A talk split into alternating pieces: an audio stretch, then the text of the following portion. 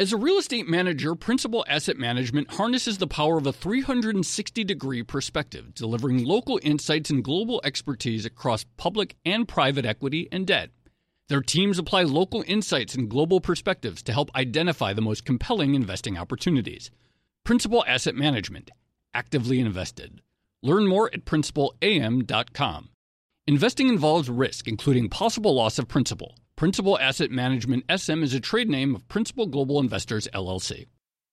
Hey there, it's Joe Weisenthal. And Tracy Alloway. And we are the co hosts of the Odd Lots podcast. And we want to tell you about a new podcast here at Bloomberg we're really excited about Money Stuff, the podcast. That's right. Friend of the pod, Matt Levine, is teaming up with our other friend and Bloomberg TV host, Katie Greifeld, to bring the Money Stuff newsletter to life. Every Friday, Matt and Katie will dive into all the Wall Street finance and other things that make Matt's newsletter such a hit. You can listen to Money Stuff the podcast on Apple Podcasts, Spotify, or wherever you get your podcasts.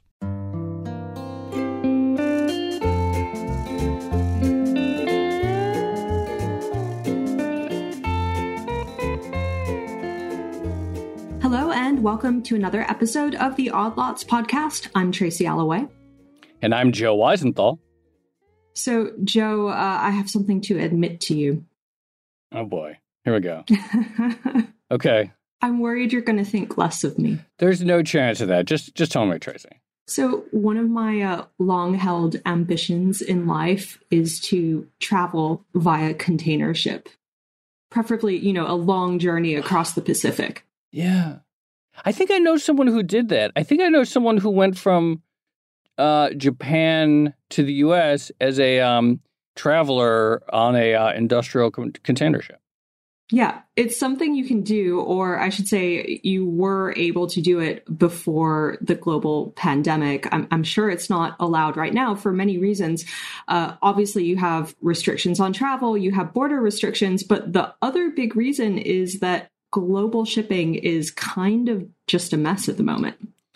Right. Uh, and that's related to the pandemic and the supply chain disruptions. And of course, they've been happening for about a year now, but they don't seem to be uh, abating, like the general disruptions that we've seen. I mean, the world seems to be getting by, and maybe we haven't had as severe shortages of things as we might have feared last spring. But there are still all kinds of reports about uh, how sort of messed up everything is. Yeah, and I think people were expecting it to get better. So, as you mentioned, when the pandemic first started, we saw a bunch of countries suddenly close their borders, and this meant that ships that were supposed to head somewhere and then head somewhere else were all sort of knocked out of place. So, it takes a long time to get them back into position and to get them on the routes that they're supposed to be going. But now what we're seeing is that even, you know, almost a year on from the start of the pandemic, at least in China, this problem seems to be getting worse. And I'm looking at a headline on Bloomberg right now saying that surging shipping rates are a new headwind for the global economy. So it's gotten so bad that we could actually feel an outsized economic impact from all of this. Yeah, you know, it's funny. Like when uh, when the crisis first hit, there were there was a lot of talk here in the U.S. about, oh, are we going to uh, start reshoring more of our manufacturing? Are we mm. going to buy less from China over time? And maybe that'll happen at some point. Who knows?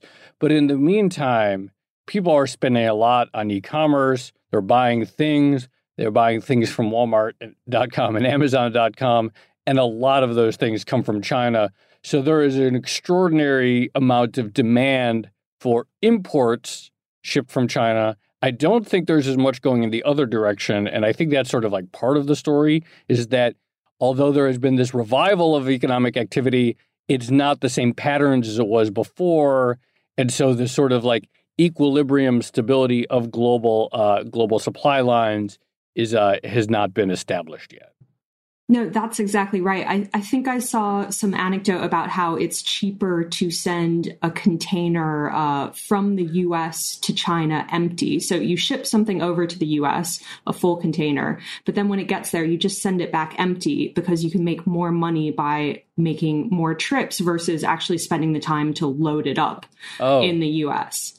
Wow. So it's stuff like that. Well, anyway, That's on, a good one. That's a good one. On this podcast, we're going to hit all of these big themes. So we're going to hit um, how shipping actually works, what's going on now, and you know when we say stuff like the rate on a standard container has quadrupled versus a year ago, what do we actually mean by a standard container, and how did we get into a place where shipping and global trade was standardized in this way? So we're going to talk to someone who has actually fulfilled uh, my ambition in life, someone who has traveled on container ship.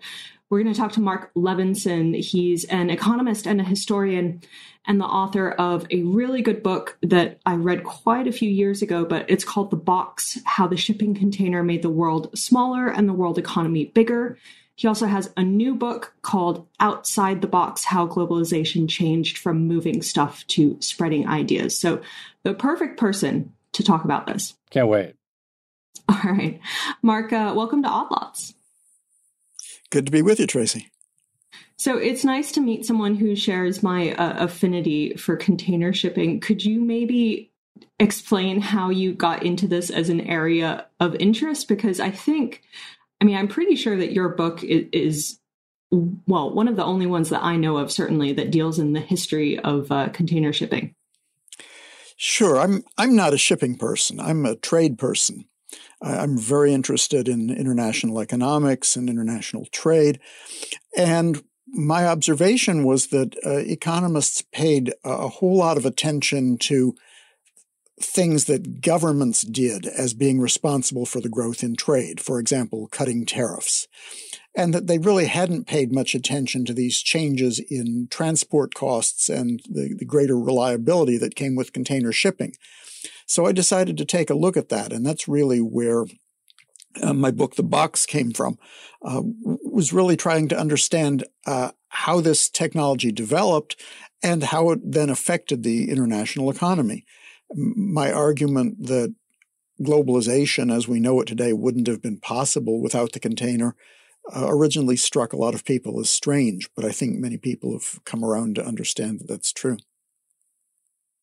What is the core thesis of the book that this standardized container uh, that can go on ships and rail is so crucial to globalization as we know it? Well, the core thesis is that the shipping container made such a huge difference in not only the cost of shipping, but in the reliability of shipping that it led businesses to adopt new strategies. Uh, the containerization made what we think of today as long distance value chains possible. Uh, the idea that you would ship intermediate goods, from here to there, products that have been partially processed and they're being sent to someplace else to be incorporated into a component, which will be sent someplace else to be incorporated into a finished product. That wasn't common before containerization came along because the transport was too expensive and, and too unreliable. And so this type of globalization is really uh, a consequence of containerization. So you made the point in the book, or I mean, a big chunk of the book is actually about this. The standardized container didn't just happen. Someone had the idea for it, and then actually getting it adopted in the wider uh, world of trade took a lot of investment and, and quite a bit of time. Could you describe that process? Where does the container actually come from, and how was it uh, spread around the world? The container was actually not a new invention by any stretch. Uh, there's evidence of the use of containers to ship goods more efficiently since the 18th century. And it makes sense, right? It's um, more efficient to handle things once, like a box with a lot of little boxes inside, than to handle each of these different boxes. So there'd been a lot of use of containers in different ways, including in the United States. But none of these made any money. It, it proved to be not a very efficient way to move goods.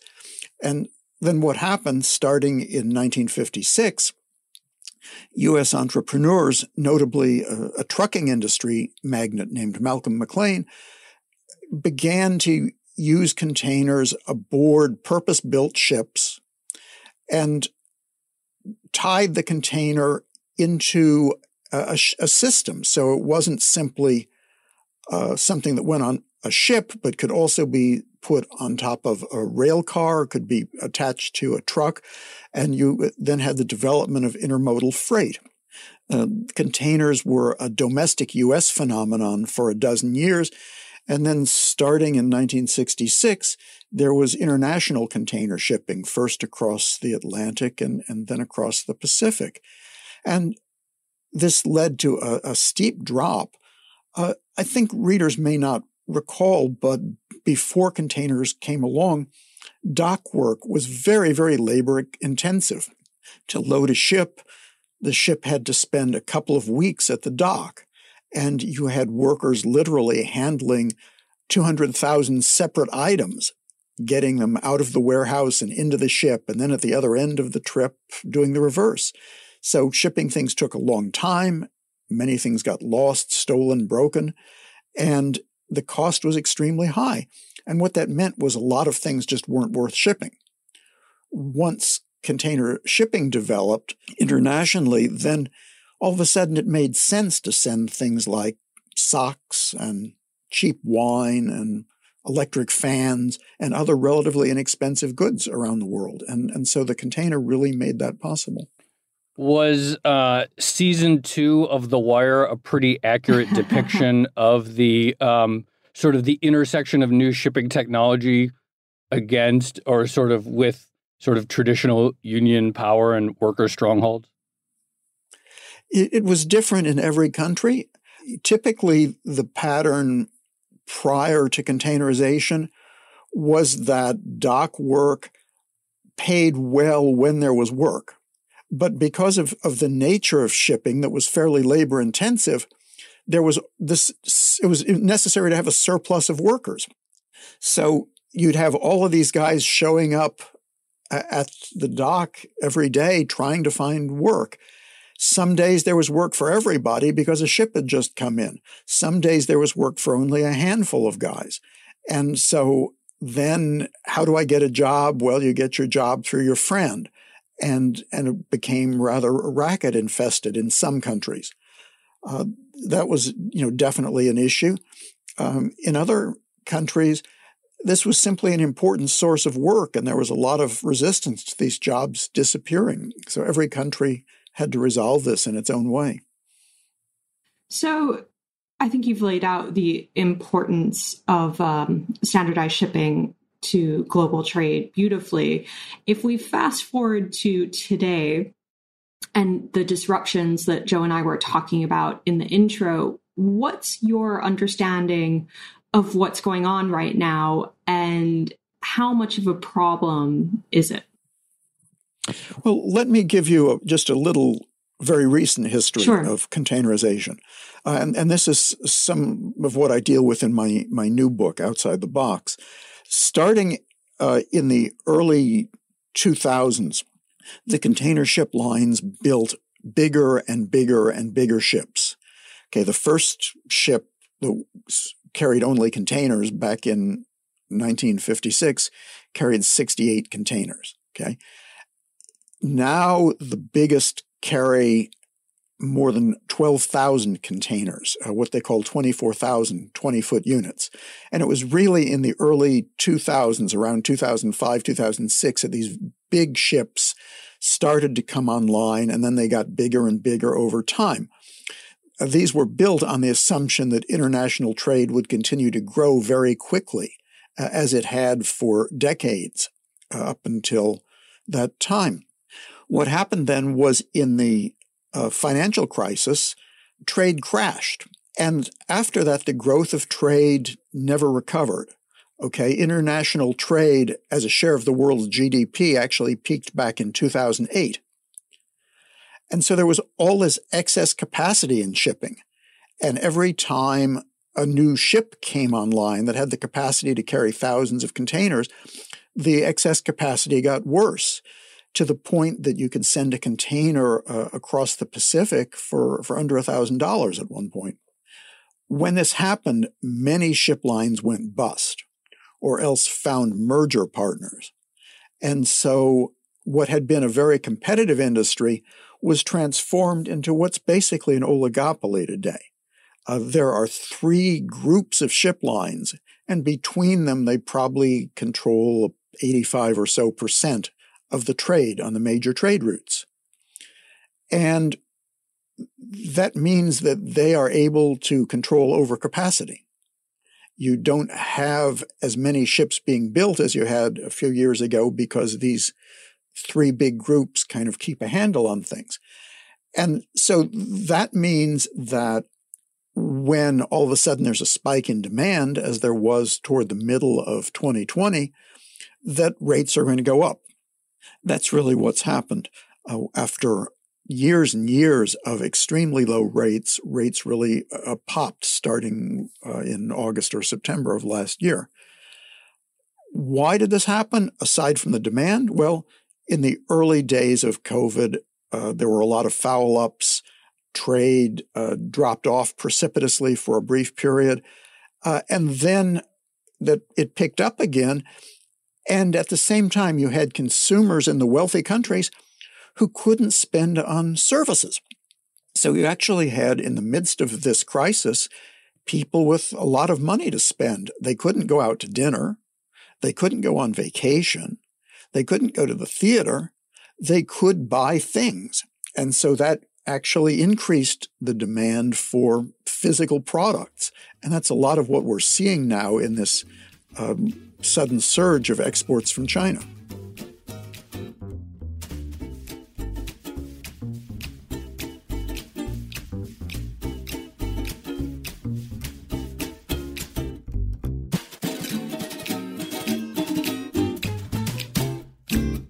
As a leading real estate manager, Principal Asset Management harnesses the power of a 360 degree perspective, delivering local insights and global expertise across public and private equity and debt. Our experienced teams are uniquely positioned to uncover compelling opportunities in today's market, giving our clients an exclusive advantage. Principal Asset Management actively invested. Learn more at principalam.com. Investing involves risk, including possible loss of principal. Principal Asset Management SM is a trade name of Principal Global Investors, LLC. Let me ask you a sort of technical question because I'm sort of fascinated about where prices come from. So, you know, I have a Bloomberg terminal and I can look up the Shanghai Shipping Exchange containerized freight index and I see that uh, not that long ago is a thousand. Anyway, now it's uh, significantly higher than that. It's exploded. Where do these numbers uh, come from? If I'm trying to think how I want to phrase the question, if a manufacturer of a good or a buyer of a good, is there a transparent price? Do they negotiate directly with the shippers? And then how do those get fed into a, a unified index? That's a, a terrific question. Uh, Joe, if you show up at the dock with a container and you say, hey, I want to send this off to Hamburg or Long Beach. Well, the ship line will do business with you reluctantly, but that's not really how the shipping business works. Okay. The shipping business works almost entirely under contract, which is to say, a big shipper, Walmart, Carrefour, uh, Caterpillar, will reach an agreement with either a ship line or with a freight forwarder, which will negotiate with the ship line on its behalf. Uh, these agreements typically last six months, sometimes longer, and they're typically filled with contingencies, which means you can't actually know what the cost of the shipment is. Uh, a typical contract might say something like the shipper, that is the company with the goods to export, agrees to have at least 50 containers on the dock going from Shanghai to Los Angeles every Tuesday. And any week in which it has less than 50 containers, the agreed price will be 20% higher. And if over the entire six months of the period, uh, it has fewer than so and so many containers, the price will be this much higher. And if the ship line misses a sailing, then it will have to pay a penalty of so much per container. And those kinds of contingencies, and there are many of them, then determine what the total price is. So actually, a company can't tell you what it would cost to send a container from Shanghai to Los Angeles today. It will only know at the end of the six months when it adds up all of the payments it's made, all of the penalty payments it's received from the other party.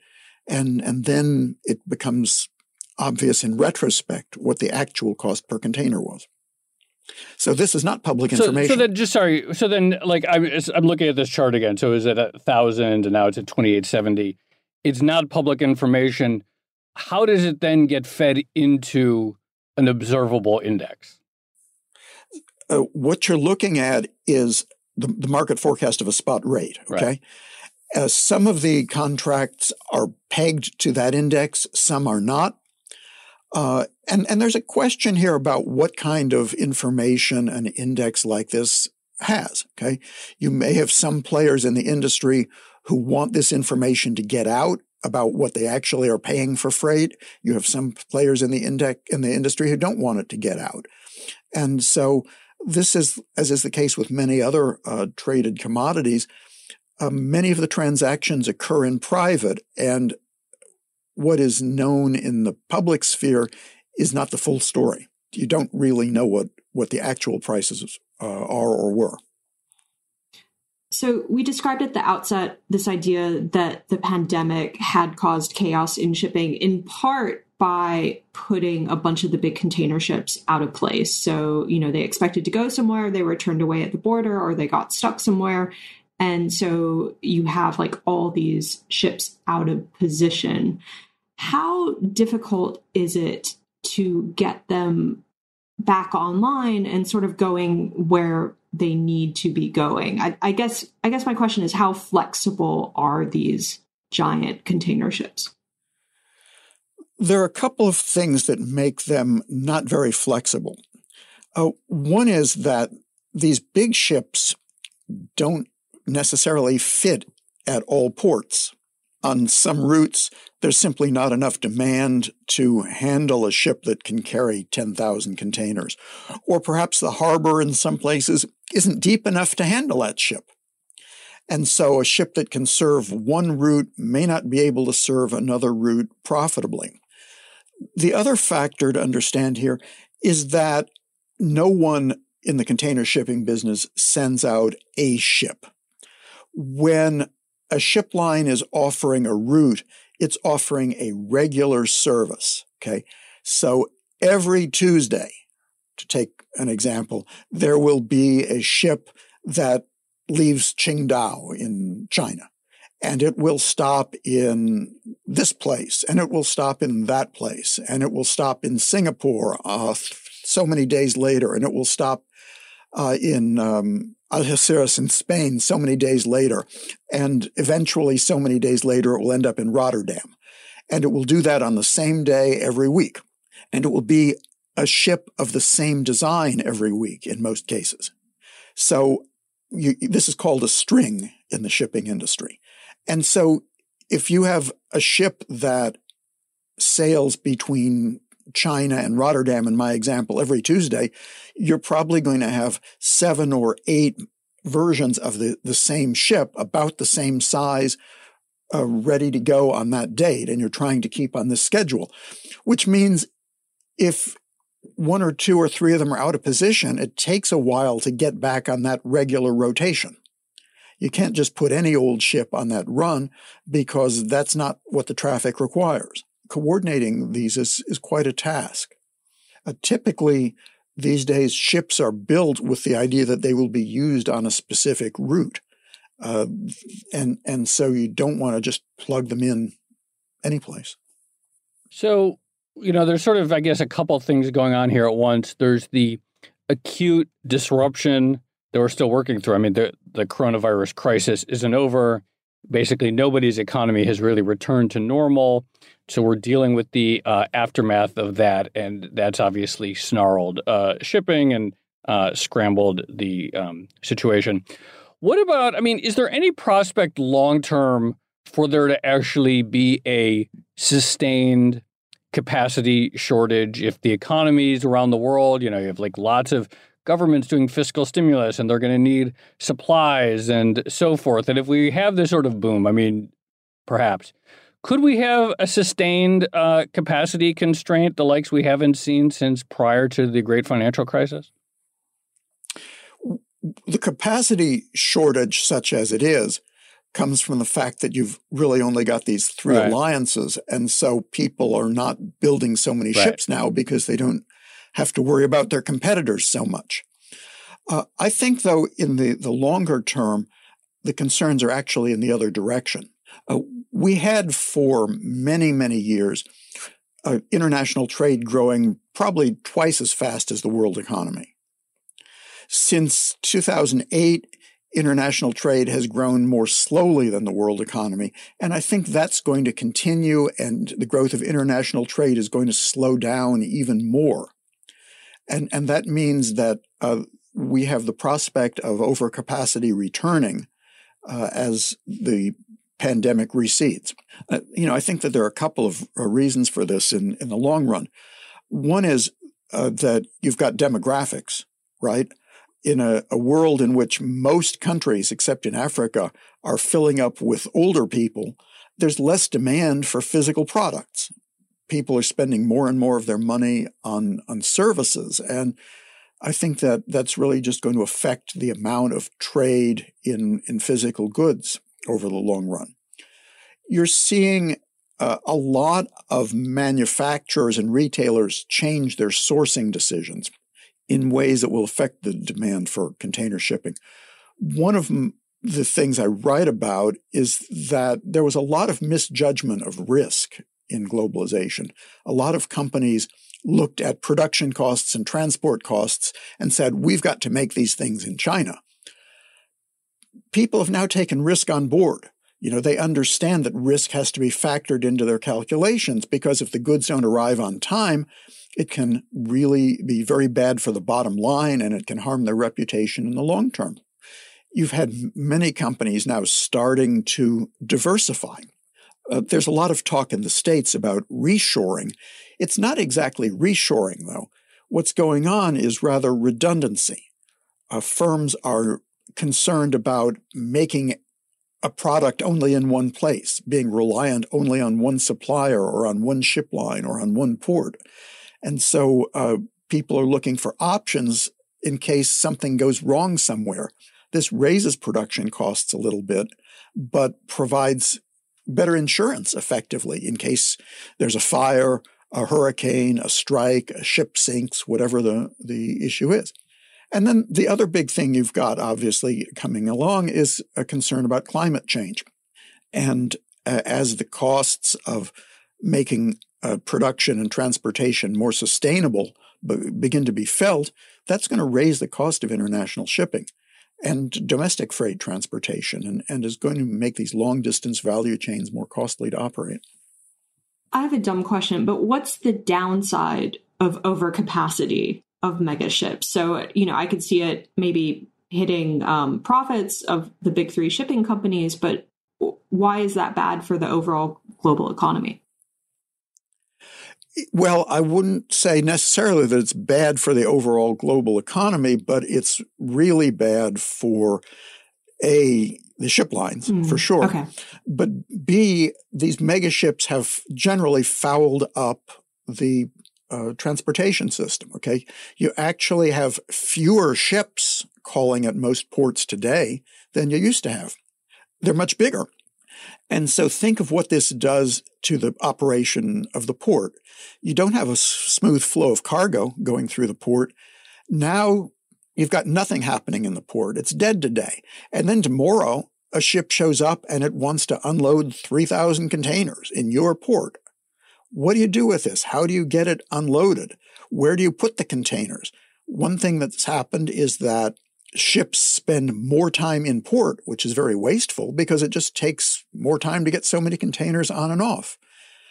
The trucks are lined up at the gate because there's so many containers to bring in to send out on these ships or so many containers to deliver.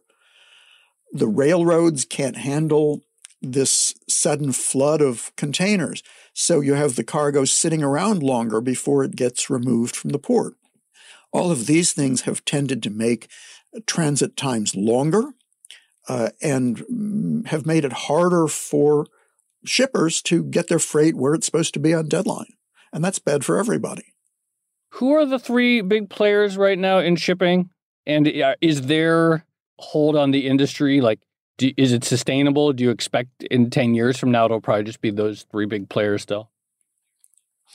The big players uh, have formed what are called alliances. So these alliances have kind of squeezed most of the smaller players out of the business. One alliance involves uh, Maersk, the Danish company, and Mediterranean Shipping, which is based in Switzerland. And between them, those two companies have a little bit over a third of all of the container shipping in the world. There's another alliance that has um, COSCO, the China Ocean Shipping Company, uh, the French company um, CMA CGM, and Evergreen, a Taiwanese company, and it has about 30% of the world's shipping. And then there's another alliance that has the German company Hapag Lloyd and the Japanese lines and a Korean line. And it has about 20%. So if you put those three alliances together, their market share in, in container shipping is close to 85%. Will those alliances stay together? At the moment, the system looks pretty stable. You can imagine that at some point a government will step in and say, you guys can no longer have this alliance. It's uh, anti competitive. But so far, that hasn't happened.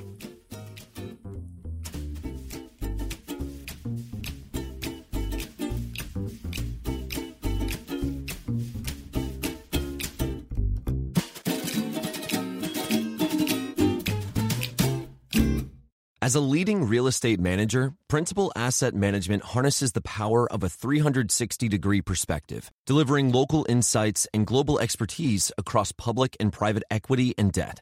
Our experienced teams are uniquely positioned to uncover compelling opportunities in today's market, giving our clients an exclusive advantage. Principal Asset Management actively invested. Learn more at principalam.com.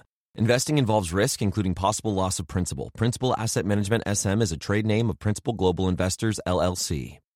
Hey there, it's Joe Weisenthal. And Tracy Alloway. And we are the co hosts of the Odd Lots podcast. And we want to tell you about a new podcast here at Bloomberg we're really excited about Money Stuff, the podcast. That's right. Friend of the pod, Matt Levine, is teaming up with our other friend and Bloomberg TV host, Katie Greifeld, to bring the Money Stuff newsletter to life. Every Friday, Matt and Katie will dive into all the Wall Street finance and other things that make Matt's newsletter such a hit. You can listen to Money Stuff the podcast on Apple Podcasts, Spotify, or wherever you get your podcasts. Is there anything that shipping companies could do right now to unsnarl traffic and get it going again? A part of the snarling of traffic is due to things uh, beyond their control. Uh, for example, uh, traffic into and out of the UK is totally snarled for reasons related more to Brexit than to uh, problems with container shipping. I think that in general, uh, ship lines have decided that these giant ships were not a brilliant idea. And so we're seeing now that uh, ship lines are interested in building vessels that were a bit smaller. You know, as I mentioned earlier, the average ship size went from carrying the equivalent of, of 4,500 containers to the equivalent of 12,000 truck size containers in, in the span of, of uh, a dozen years. But I think the ship lines have discovered that these ships that have 20,000, 22,000, 24,000 TEUs, okay, divide by two for the number of containers, uh, that those ships really don't work very well. It takes too long to load them. It takes too long to unload them. Uh, there are too many places they can't go. Uh, it's too often the case that they're not needed. And so the ship lines are interested in building vessels that are somewhat smaller than that now. As that happens, I think that may resolve a lot of these problems that are caused by these ships just being too damn big. Is that just the bigness? Was that just on anticipation of a sort of never-ending boom in world trade, such as we saw pre-great financial crisis? Like, had that vision materialized, had that continued, had the the so-called BRICs got bigger and bigger, and the commodity boom gone on, would that have made sense? And it was just that was a different world, and now the uh, the equipment built for that world is making uh, increasingly less sense. The slump in, in the growth of trade wasn't really the only factor hmm. here. Hmm. Ship lines, like companies in many other industries, have relentlessly pursued economies of scale. Bigger was better. And it was true when you could build a ship that could carry 3,000 containers instead of 2,000 containers, the costs per container dropped a lot. And when you could build a ship that could carry 10 rather than 5, the cost per container was much lower. So ship lines were aggressively pursuing economies of scale. What they didn't count on was that at some point the vessels would get so big that diseconomies of scale would set in. And that's what's happened in shipping. The point at which ships got beyond perhaps 17 or 18,000 TEUs was the point at which they just got too big. And that's when you started to have this confusion in the ports. That's when you started to have these delays in shipping. That's when you started to have uh, the, the entire industry become less reliable. And the diminished reliability is one of the things that is leading uh, manufacturers and retailers to have a, a, new sourcing pattern to make their products in different places and to have redundant value chains. Size isn't everything, and, and many of the ship lines mistakenly thought that it was.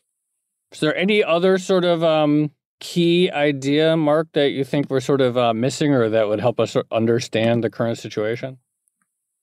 there is a lot of concern now about uh, you know, shortages of containers and shortages of chassis and that sort of thing. In general, uh, part of this is that the ship lines have gotten out of that business and left it to other people to to to deal with. Yeah, th- there is a, a, huge amount of of uh, confusion, and let me put it this way: international trade, after all these years, still doesn't work very smoothly there are still lots and lots of manual steps in the process of arranging a shipment. There are still lots and lots of unexpected delays. And, and this situation really hasn't gotten better in recent years. Hmm. You would have thought that we'd be better at it by now. You would think so. What happens in a, a system like we've got in shipping is that the ship lines built ships that they thought were best for their own needs they didn't really give much consideration to the system. And the system includes the container terminals in the ports. It can, concerns the ports themselves. It concerns the railroads that pick up and deliver to the ports. It concerns the truck lines that pick up and deliver to the ports, and and various other players in the business. The companies that pr- provide containers, the companies that provide the chassis that trucks use all of those folks are players in this ecosystem. And what was most efficient for the ship lines alone hasn't been most efficient for this whole system. It's really made it less efficient over time. Uh, well, Marc, that was a fantastic conversation. And uh, I'm always grateful for the opportunity to talk about shipping. And I, I don't know, part of me, I, I understand it, it's still kind of crazy that global shipping isn't as smooth as you might think it would be given the amount of global trade that we currently do but part of me also likes the romance of having you know a system that's very physically based where you're moving goods uh, you know in these big packages and you can kind of see the flow of goods you can see them unloaded at ports i don't know i kind of like that in the modern economy. It's nice that there's something still analog. So, do you recommend everyone at least do that once? Take a uh, a global ship as a as a passenger. Is that a fun experience? Uh, you asking me? Yeah. I will tell you the truth. I've not done that. Oh. Oh, oh. sorry. I thought I thought Tracy said that you did. No, I, oh. I was not going to uh, con- uh, contradict Tracy on the air. No, I, I, have not done that.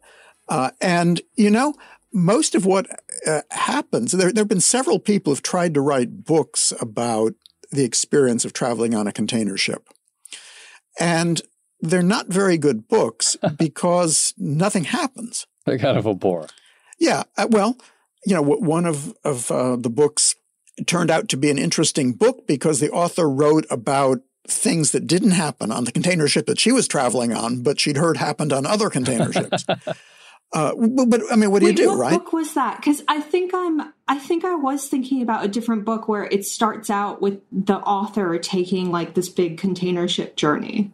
That uh, Rose George wrote a book on container shipping a few years, a couple of years after I did.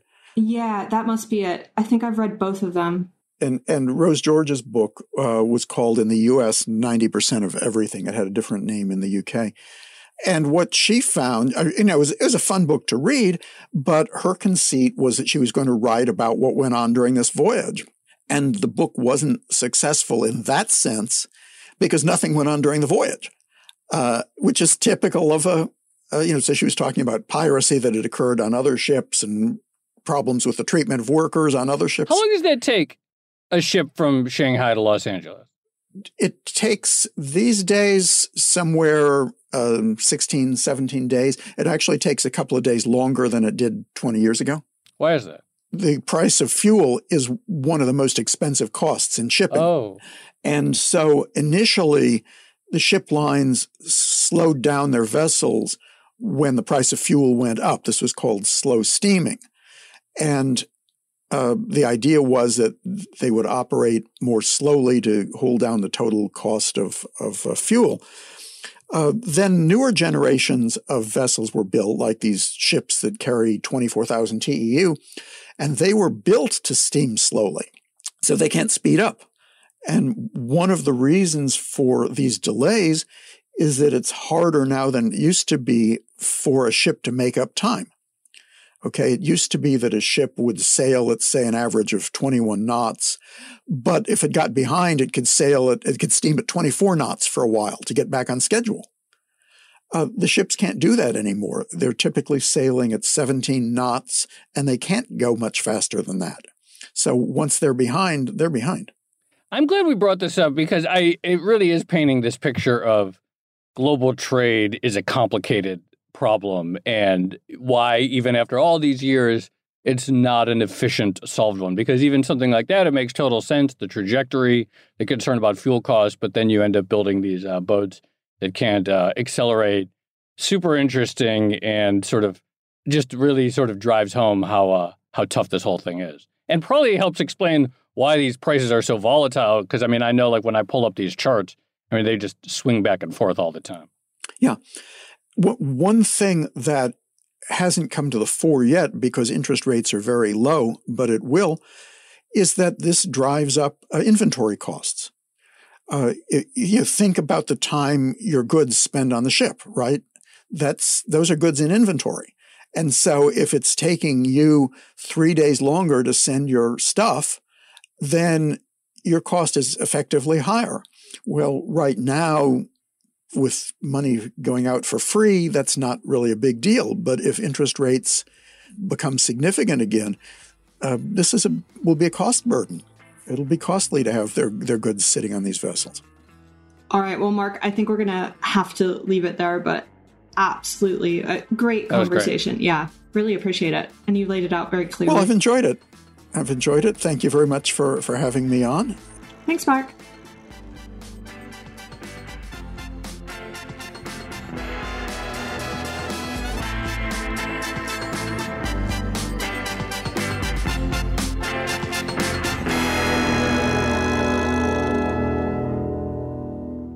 Believe I mixed up um, the intros of these two books on shipping that I've read. But yeah, one of them started with someone going on an actual container journey, and the other one didn't. Uh, both are, are pretty good. Although, uh, I mean, Marc laid out his thesis in a really great, clear, and concise way. And I think he was very good at illustrating why global trade, the shipping industry, isn't as flexible or as efficient as you might think it should be at this point in time. Yeah, absolutely. I mean, like, I would not have guessed that at all. Like, I, you know, I sort of had some intuition that prices were volatile because, okay, you you can't adjust supply that fast Mm. relative to demand, and so you could have a modest hit to demand, and then suddenly you have a glut, and vice versa. But then adding in all the different layers of why it's so complicated and delays at the ports and all that kind of stuff. You really start to see, and you know, anyone should just sort of look up some of these freight index charts, and you can see they really like swing wildly in a way that very few things do. And I think he laid it out very well. And of course, right now, all these charts are basically, you know, surging.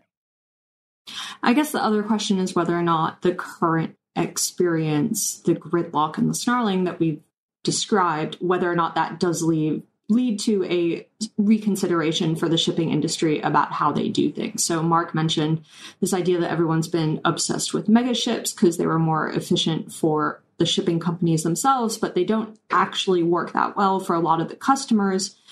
And he made a pretty convincing argument about why they might not work well in a sort of post coronavirus, post globalization trade environment where things become a lot more localized. People need to be more nimble. People are worried about supply chain vulnerability. You can see an argument for going smaller.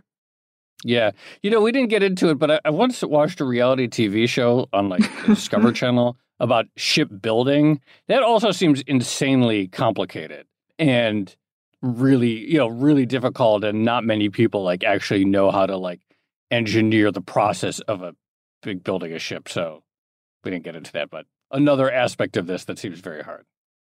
Yeah, actually, that reminds me. There's one other really important aspect of this, which is that because all these ships are out of position and in some cases stuck off the coast of various countries, there are people working on the ships who've been stuck on them for months at a time. You know, in some cases without medical care, in some cases without being paid uh, while they have families back at home. That's been a humanitarian crisis that uh, we've actually been writing about at Bloomberg. We've done a, a, series on this topic. It also lays out some of the problems and issues in getting um, these ships back into, into position. The idea of who bears responsibility for the crew and for the vessel itself is not as clear cut as you might imagine. But if you're interested yeah. in this topic, you know, Google seafarers and Bloomberg, and you'll get some really good stories on, on this uh, this issue. All right. Uh, and this crisis just needs to end. Yeah. It's a sad note. Yeah, it's a sad note to end on, but you know, there is a, a humanitarian cost uh, to global shipping as well. Okay, let's leave it there. This has been another episode of the Odd Lots podcast. I'm Tracy Alloway. You can follow me on Twitter at Tracy Alloway. I'm Joe Weisenthal. You can follow me on Twitter at The Stalwart. You should check out our guest, uh, Marc Levinson. Check out his uh, uh, books, particularly The Box, as well as his new one, Outside the Box. Follow our producer, Laura Carlson. She's at Laura M. Carlson. Follow the Bloomberg head of podcast, Francesca Levy, at Francesca Today. And check out all of our podcasts at Bloomberg under the handle at Podcasts. Thanks for listening.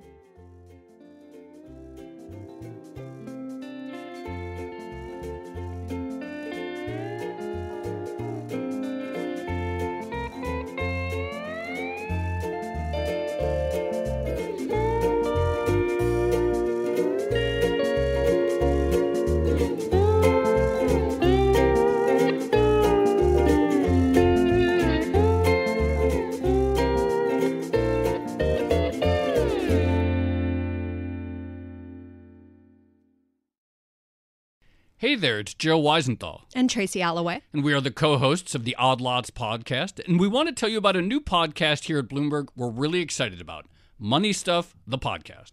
That's right. Friend of the pod, Matt Levine, is teaming up with our other friend and Bloomberg TV host, Katie Greifeld, to bring the Money Stuff newsletter to life. Every Friday, Matt and Katie will dive into all the Wall Street finance and other things that make Matt's newsletter such a hit. You can listen to Money Stuff the podcast on Apple Podcasts, Spotify, or wherever you get your podcasts.